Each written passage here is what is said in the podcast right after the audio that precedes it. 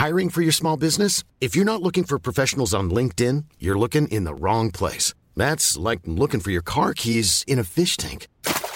LinkedIn helps you hire professionals you can't find anywhere else, even those who aren't actively searching for a new job but might be open to the perfect role. In a given month, over 70% of LinkedIn users don't even visit other leading job sites. So start looking in the right place. With LinkedIn, you can hire professionals like a professional. Post your free job on linkedin.com slash people today.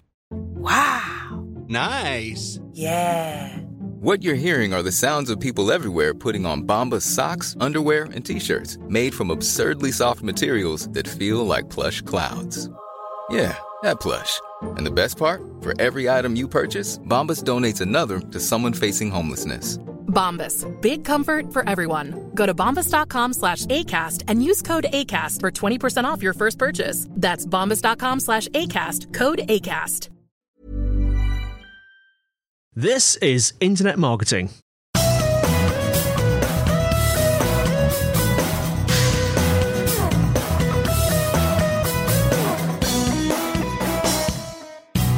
Brought to you by Site Visibility at sitevisibility.com. This is Internet Marketing, and today I'm joined by Kelvin. Hello, Kelvin. Hello, Andy. Hello, everybody at home. Hope you're all doing super fantastic, lovely.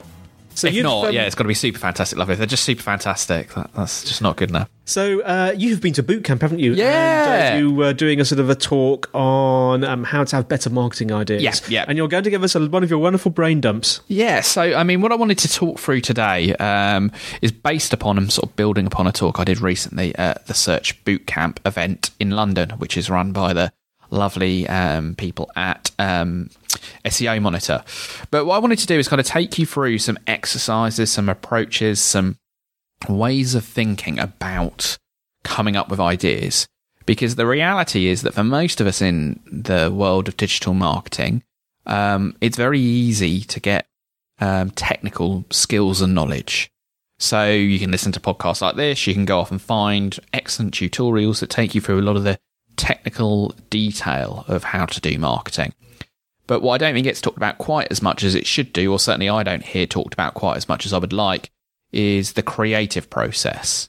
And what I find is like a lot of the people who I work with in, in digital marketing, hugely creative people, but they've never really thought about how do I create an environment or what some of the methods I could use to encourage that creativity in my in myself, but also when working with other people. So if you're working brand side, how do you get the rest of your team to kind of come up with good creative ideas? So this is nice because we're normally talking about technical stuff. Yeah. This is more kind of um, psychological, environmental stuff. Yeah. I mean, yeah, it's a bit of kind of like um, process a bit, but I suppose it's also about kind of like actually, I think if you want to have successful marketing, you need to have good ideas. And ideas don't just happen, right? Isn't it? You know, you, there's you need to think about how you go about that and things you can do. So I think it's you know initially worth saying that you know there's so many tools out there. There's a great statistic that I like to to reel out in these kind of instances that came from Gartner, and they talked about by 2017 the CMO will spend more on technology than the CIO. So the person who's in charge of marketing, they reckon in most organisations by 2017 will spend far more on technology than the person who's in charge of IT. Um, and if you look at, there's some great graphics out there from people like Chief Martech um, who show all of the different technologies that are available to marketers. There's never been more of them. That's a big change from when I started out in SEO, particularly because there were far fewer tools. You might have had um, Xenu or Xenu Link Sleuth, maybe Yahoo Site Explorer, and then the Yahoo keyword um, tool. But there's mm, loads now. I mean, I, there's uh, there's hundreds of just SEO tools out there, tools that help you um, conduct better keyword research, tools that help you analyze what you're doing on your page, what changes you should be making, tools dedicated to reporting, tools dedicated to the local SEO, um, tools about competitor analysis, link analysis, rankings, crawling, suites that do some of the things, platforms that do attempt to do all of them. There's never really been more tools out there that, you know, help you do SEO particularly, but kind of all forms of digital marketing. On the one hand, I think that they've made our lives easier, I think they've actually made it easy to forget what I think are probably two of the best tools that are out there. Um, uh, what I reckon is I'm putting my hand on my heart here saying the best two marketing tools, um, the best two tools that you should invest your money in as a marketer are Sharpies and post it notes. because I think if you use those tools kind of inventively, you can solve most of the marketing challenges that you face. Um, because actually, I think that way of brainstorming, that way of thinking together, that way of working together is so important. And in fact, I think kind of it's so easy to get obsessed by what the tools allow you to do, um, whereas actually it's that kind of creative thought process that I think is probably more important. So I'm going to talk you through a couple of exercises, approaches that, that I've used, that I've seen used that work quite well. Um, a lot of them are kind of inspired um, heavily so by a book called Gamestorming. So we'll put that link to that in the show notes. Mm-hmm. It's called Gamestorming, and that, they call that as a, a playbook for innovators, rule breakers, and change makers. But the reality is, is that it talks you through some of these ones I've methods and approaches that I'll talk about now, but loads of other ones as well. So if you're the kind of person who's been inspired by this, hopefully you'll go out and have a look at that book. But kind of ultimately, that book and this podcast has an ambition, really, which is to save you from crappy, rubbishy meetings and terrible brainstorming sessions. So if I've done my job today, Andy, by the, t- the end of today, um, everyone will, you know, have a chance to to save themselves from brainstorming meetings where you come with bad ideas or terrible meetings. Mm. Now, I think one approach that I like to use is always good to have an icebreaker. Now, I'm not a big fan of these kind of um, trust falls or any of that kind of random stuff. But one I quite like to do, if you've got a group of people together who you don't know, or a group of people who perhaps don't know each other, if it's more of a focus group type one, um, I like to do this idea, and this is again taken from Gamestorming, as a lot of these examples are, um, what's known as the low tech social network. So what you do is you get everyone in the room, um, and this works best on a whiteboard. Um, so sharpies, whiteboards, and post-it notes. You need the three there. Um, and what you do is you write on the post-it note your name, right? So everybody in the room puts their name on the post-it note, pops it up on the wall, and then draws the connections between themselves.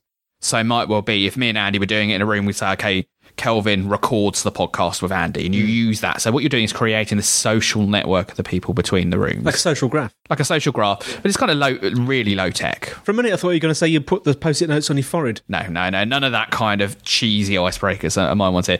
It's more just a kind of like if you're facilitating that meeting, it helps you understand the connections between the people in the room. Mm. If you're a participant in that meeting, it helps you kind of go, actually what are the shared relationships what are the reporting lines what are the relationships that people have between them so that's a good icebreaker. Mm. I always recommend if you're going to have a brainstorming meeting, trying to do something to kind of get people in the mood. But then let's move on to the the session um, properly. So there's kind of three stages of um, brainstorming. Um, now, the bit of the caveat here: Have you heard this one, Andy? That brainstorming is a politically incorrect term. I don't know if you've heard no, that. Well, no, I haven't. But, but it doesn't yeah, surprise me. Yeah. So um, sometimes people think that you know the word brainstorming might be a little bit offensive to people with epilepsy. Um, Epilepsy Action um, have said that, you know, from their point of view and from the surveys they've carried out, that's not the case. So just caveat that one up there. But yeah, there's kind of three stages that you need to do in a brainstorming meeting. Um, and an exercise, different exercises might achieve different aspects of this, but it's a good way of doing things. So what you do is you start out with the initial stage, um, and the initial state, and what you're wanting to do is open things up. So you're trying to create divergent thinking, right? So you're trying to start from a narrow point. So what you need to do is set the stage, develop ideas, talk about ideas and information. It's all about opening people's minds, opening up to possibilities. So that's what your first stage of your meeting, your brainstorming's got to be about. Opening, setting the scene so everyone's got the same context, opening things up from there. You then have the exploring phase, exploring phase, sorry, which is about emergent themes, right? So you're examining things, you're exploring, you're experimenting. And this is different from the opening phrase because what you want to do is start off, get lots of ideas, then explore them. So you need to create conditions that allow unexpected, surprising, and hopefully delightful things to emerge. So that's a, a good stage there. Then this is the bit that I've typically been quite poor at, which is the convergent closing stage. Mm. So it's about bringing conclusions, making decisions, creating actions, and narrowing the field in order to select the most promising things and decide what to do next. So problems people can do is they try and um, close the ideas before they've explored them fully. Yeah. Um, or tried to close before they've even got to the stage of them. So it's almost like, you know, wanting to close the idea straight away. Or you just create all these ideas and there's no clear action point from the end of that. So there's, you kind of really want to cover all of those stages to successfully come up with some ideas because success requires you to open explore, and then close. So, are you going to cover some techniques for opening and closing? Yeah. Um, so just before that, I want to go on and talk about kind of the seven P's. Um, so this is kind of good to do, and one I recommend doing if you're having lots of these meetings. If you've found those really frustrating meetings where you've been there an hour and a half and nothing's really come of it, um, one way of solving that is establishing the seven P's. Right. So this is the seven P's um, framework again explored in um, Gamestorming. Uh, more details on it on jway.com. So first of all, you need to establish the purpose right? So, why are we going to do this? What do we want to achieve in doing this? Because having a clear vision and being able to share it with all of the participants is invaluable in doing the right thing. So, this means limiting yourself and limiting the purpose of that meeting or workshop. You know, it'd be great if you could solve world peace or turn your business around or, you know, become a, a hugely successful business overnight. That's not what you're going to be able to achieve in a 20 minute meeting or a 30 minute meeting. Clarify precisely what the purpose of that meeting is and you'll be in a much better space. You need to also think about people. So almost like these seven P's should probably be on the calendar invite, that Yes. kind of type of stage. So you, as a person who's organising that, need to think about the people. So who's going to participate? Um, write down the names of those people, and also think about the chemistry of those people. So think about the chemistry that you want to bring in, but also understand if there are personalities that might not be necessarily hugely compatible in your organization. Maybe have two meetings, right? Because don't let the that incompatibility or that difference of opinion that they have ruin the meeting. Mm. So if you kind of know, oh, I can see that person X is going to end up with arguing with person Y in that meeting, have two different meetings, right? Because you want to treat it in a different way. Then you need to de- determine what the product is, right? So what's the outcome going to be? You know, are we creating a prototype? Are we, you know, starting a document? Are we making a decision? Are we making a action list? It needs to be tangible and you need to know what that is beforehand. So you're kind of going, okay, here's why we're doing it, here's who we want to be there, and here's what we want the outcome to be. That's the product of the meeting. Mm-hmm. Then process is important, right? So how are we going to achieve it, right? So if this might not be something that you share in the full detail of, but kind of if you're going to do some of these exercises, you need to have decided that beforehand. What's the agenda going to be? What exercises are you going to do? Think about the process. Then set the preparation. So what do you need to do for the meeting, but what do you expect people to do beforehand? Hmm. And be clear about that because, you know, if someone, if you say, I need you to read this document beforehand and then they don't, that's their fault. If you don't tell them or just attach that to them and don't specify, that's your fault. That's not theirs. Don't expect everyone to implicitly know the preparation that they need to do. Another one of the P's here is pitfalls. So before you go into this brainstorming meeting, before you go into this session, um, think about the risks that potentially could prevent you from achieving your purpose. So you've almost pre-identified them, you've put them in the open, and then you talk about them and talk about how you're going to mitigate them. Um, and uh, we were talking about that a bit about kind of when we're talking about the personalities of the people. If you know that there's going to be an argument between those two people, you've foreseen that pitfall, you've mitigated it by taking a different approach. And then think about the practical things. So when and where, you know, do you need to take your Sharpies and post-it notes? So hopefully, if you do all of those, you're really well equipped for a good brainstorming meeting So that's the seven P's. the seven P's purpose, product, and people, the process. So you need your purpose of your meeting, you determine the people, you decide the process of how you're going to get to the product, and then think about the prep, the practical concerns, and the pitfalls. Okay. So this is another good sort of opening question, which is the five whys. Have you heard this one before, Andy? So we've got seven P's, and now we've got the five Y's. This is whys as in W H Oh, okay. Y S rather Right, than rather Ys. than the letter Y. Um, yeah. So this is a game that's kind of, or that kind of has a motive of moving beyond the surface of a problem, um, and really sort of helps you solve problems more sustainably by addressing them at the source rather than the surface level. So um, basically, it just kind of comes down to you asking a question, the question why, five times, right? So, you know, um, maybe the first question I'd say to someone is, so why is, I don't know, why is our company going in the wrong direction? And they'd maybe say, oh, we've got a bit of a rubbish product. And I'd say, why have we got a rubbish product? And they say, oh, it's badly designed, right? Why is it badly designed? Uh, well, maybe because it's not tested enough. Um, that's part of the reason why it's badly designed. Millions of people have lost weight with personalized plans from Noom, like Evan, who can't stand salads and still lost 50 pounds. Salads, generally, for most people, are the easy button, right? For me, that wasn't an option. I never really was a salad guy. That's just not who I am. But Noom worked for me. Get your personalized plan today at Noom.com. Real Noom user compensated to provide their story. In four weeks, the typical Noom user can expect to lose one to two pounds per week. Individual results may vary. I'm Sandra, and I'm just the professional your small business was looking for. But you didn't hire me because you didn't use LinkedIn jobs. LinkedIn has professionals you can't find anywhere else, including those who aren't actively looking for a new job but might be open to the perfect role, like me. In a given month, over 70% of LinkedIn users don't visit other leading job sites. So if you're not looking on LinkedIn, you'll miss out on great candidates like Sandra. Start hiring professionals like a professional. Post your free job on linkedin.com/people today. Hey there, it's Michelle Norris. I'm host of a podcast called Your Mama's Kitchen. When I travel, I'm usually looking for a way to find a taste of home when I'm not at home. And one of the things I love to do when I am at home is entertain. And Airbnb allows me to do that. When I was in California recently, I rented a house that had a great kitchen. And when we were sitting around the table, we're all thinking, we're in someone else's house. Someone could be in all of our homes as well. If you have a home, but you're not always at home, you have an Airbnb. Your home might be worth more than you think. Find out how much at airbnb.com/slash host. mind. Um, why isn't it tested well enough? Um, because there's no budgets for tests. Um, and why is there no budget for tests? Well, because the leadership undervalues testing. Right? That might be, you know, that's Yeah. a very simplified, easy one to go through.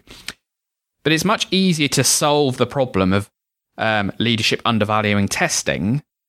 That's you know that you can see that there would be an action from that that you could do to respond to that. Then oh, we just have a bit of a rubbish product. How, how do you make the product better? So it, it's that type of thing of kind of getting below the surface value, and that's just kind of a really useful exercise to do. It really weirds people out when you're doing it, um, but it's a good approach. That's the five whys one. That's a good one to do. Another one that I like to do as well. So um, this is, and this can work really well for content as well, but it's good for businesses, which is the elevator pitch, right? Yeah. So this is kind of a time-proven exercise in product development that applies, you know, the idea of writing an elevator pitch. So people will say, okay, you know, elevator pitches. What's your elevator pitch as a company? And you know, it's quite hard to do that. But there's a structure you can use um, to form an elevator pitch, which I think helps you kind of clarify what you as a business are trying to do, or what a content idea is trying to do, or any of these types of things that we're doing brainstorming. So it needs to be short enough to sort of deliver in this fictional elevator ride, um, but also contain a compelling description of the product, you, you know, problem you're solving, who you'll solve it for, and one benefit, that key benefit that distinguishes it from others, right? So what would your elevator pitch be? So here's a structure, right? So write this down. I'll share the slide notes with it as well. But um, you know, your product is for who is your target customer, who has what their need is, and then what your product name is is a market category that okay, let's let's do this a different way. So we are for who?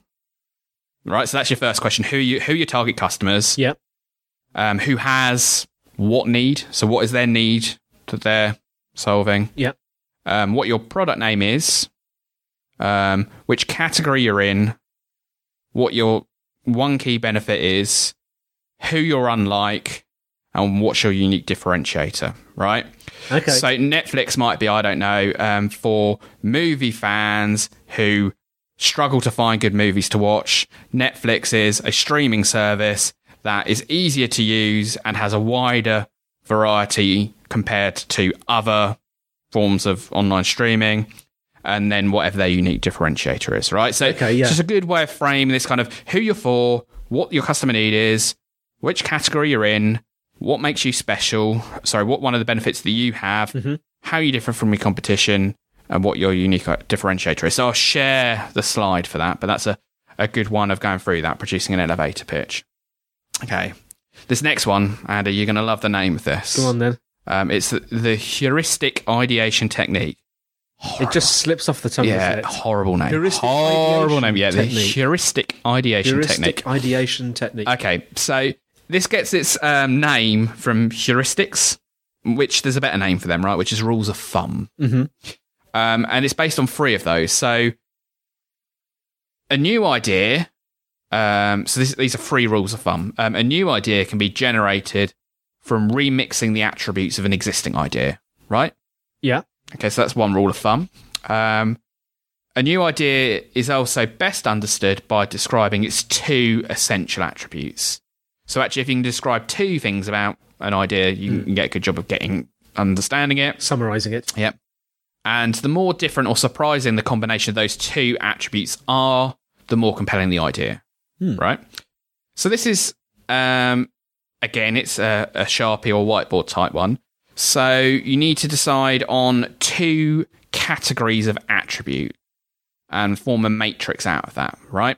So that, I'll talk you through this. So, for example, imagine a toy manufacturer. Um, they might look at its product line by type, right? So you might have vehicles, figures and dolls, puzzles and instruments, right? So they're, that's a way of classifying their product lines.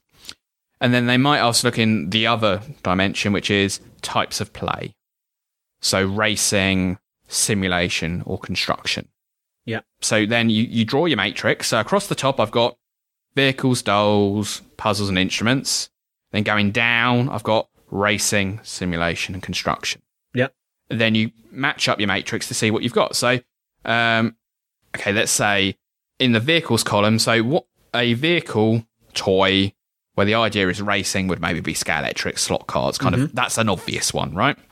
Um, vehicles and simulations might be like a flight simulator, right? And then vehicles and construction might be like a model kit, Yeah. right? And then you go dolls. Okay, so dolls, that's a type of toy. Um, what racing could you do with dolls? Maybe you do wind up toys. And then simulation, what might be, you know, dolls and simulation, dolls and construction, and you're doing puzzles and racing, puzzles and simulation, puzzles and construction, um, instruments and racing. Do you see what I mean? So you're kind of putting these two ideas together and say, okay, ah, what could we do by combining these two? Yeah, you're sort of forcing ideas by means of a matrix, aren't you? Yeah, and yeah, so that's a really good one to do there because you use that grid, you take it out, really good way of kind of coming up with new ideas off the back of that. Another one, this is one that's really, really good for content marketing. So this is called 635 brain writing. So this works best in a group of six, Right. but can really work with any number. You need about three or four of you. Um, so again, it's one where you draw a grid, and I can share a template um, online, and there's a good tool that you can use for this as well. But essentially, um, you need to have a persona or something like that, and say you need to come up with three content ideas that will appeal to that persona, right? So you do idea one, idea two, idea 3 Mhm. Um, and you've got um, three um, three minutes to do that, right? So you then pass the sheet with your three ideas to the Yeah. person next to you, Mhm. and because you're in a circle, you then get a sheet, three ideas on it. Um, and you then have um, another five minutes to come up with another three ideas. And your three new ideas could respond to the ideas that the person next to you's had, respond to the ones you've had, or just start from scratch again. Then five minutes go, you pass it on again, and you've got to come up with three more ideas. So this happens like six times. Um, if there's six of you in a group, if there's five of you, it happens five times. Um, and then you're responding to the ideas that come before you. But by the end, you've got loads of ideas sent off in directions that people you never would have thought of. But because it's done independently, no one personality can too heavily influence things. Yeah. Because it's good because it helps you distill the idea. So if it takes you 20, you know, five minutes to explain the idea, then it's too complicated. So that's good because you've just had to get it in that box. But it also stops any too opinionated people dominating proceedings. So that's a, a good one to do there. So that's 635 brain writing. Now, these are all great at kind of um, generating ideas. Yeah, opening up. Yeah. Yeah. Um, so then another idea is kind of this idea of post up, right? So maybe the kind of um, you might ask the question, you write up a question or a topic on the whiteboard, and then you ask the group to brainstorm ideas individually, silently, writing their ideas on a separate sticky note, right? So it might well be what are the possible product uses for product X, or you know what are the different you know content ideas. Maybe you've used brain writing, and each of those become a post-it note. Then what you then do is take those, post them all up on the whiteboard, and try and categorize them. Um, so you're kind of asking them to sort them into these themes of ideas. So there's a meaningful categorization process. So, So therefore, it's important that each idea goes on a separate note, presumably. Yeah, on- yes. yeah, on for that Yeah. side of ones. So that's a good way of doing things. So actually, maybe all of these are about I don't know self help. So therefore, you do them there. Another idea, another way of then. So you've got your ideas, you've pulled them into themes. Hmm. Um, you know, then you need to kind of prioritize them. So there's this idea of dot voting. Um, so this can work well if you kind of imagine those little, you know, round dot stickers you can get, Yeah. lot- little colors. If you have your different topics, your different ideas, get everyone that they've got five colored stickers maybe, and there's ten ideas. Get them to choose which of those five that they want to do. And they put their dot on the one they choose. Yep, and that can work really well. Take it in turns, and you end up with a prioritizing there. None of that kind of pressure of raising your hands. Um, it allows you to do other ones as well. Another idea I like is this idea of forced ranking. Um, so you have to get everyone to. So say you've got five ideas, you ha- get them to um, not score it out of ten because that's a bad approach because everyone gives it like nine out of ten, and Yeah. you know, make them say, okay, of these five ideas, which is your favorite? which is your least favorite and which is the sequence. So this is my favorite idea number one, idea number two. Um, so there's no scoring out of 10. You just have to say, I think this idea is better than that idea. Yes. And then you combine all the scores to see the collective ones. And that's, again, a really Comparative ranking rather Yeah. than absolute. Yeah. Yeah. And another way, another good way of sort of reality checking ideas is the nuff test, right? As So- in, I've had enough. yeah, no, it's a good, good, good stage. Often at this stage, that's where you're at, right? But for each of these ideas, this is another way of maybe prioritizing them. So you kind of say, okay, this idea, how new is it? Give it a score out of 10 for that, maybe. How useful is it? Ah, it's, it's an how feasible is it? Ah. Right? So a good idea is something that's new, useful, and feasible. feasible. Yeah. So that's a bit of a whistle stop tour of some brainstorming ideas. Hopefully, that's given you an idea of um, some of the ones you might want to use. Um, I definitely recommend tre- checking out the show notes. We'll show some of the kind of graphics that go with this that explain it a little bit better. But that game storming book, really highly recommended. If you've got a job where you've got to kind of try and encourage people to have good i- ideas, you need to think about the way you do it. Because the processes, the approaches, the exercises you use will have a huge impact on the quality of the ideas that you have and then the likelihood of their success. Um, because you need to think about that process because good ideas don't just happen. You need to create an environment where they're going to happen.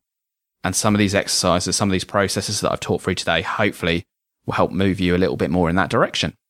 Brainstorming for me has always been, um, I mean, it's always been there, but it's always been a very kind of, uh, how do I say this, homogenous. There's not much structure to it. You just kind of, I always felt you just sat in a room and you, with, with some, Mm.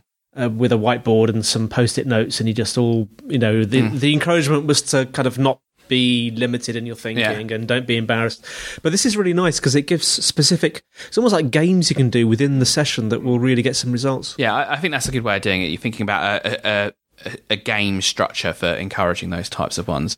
And it's just really good to make that out, that closing, that prioritization bit is equally as important as the new ideas. I think we all, you know, personally, I, you know, I enjoy that coming up with ideas stage, but there's no value in those ideas. There's no action that comes from them.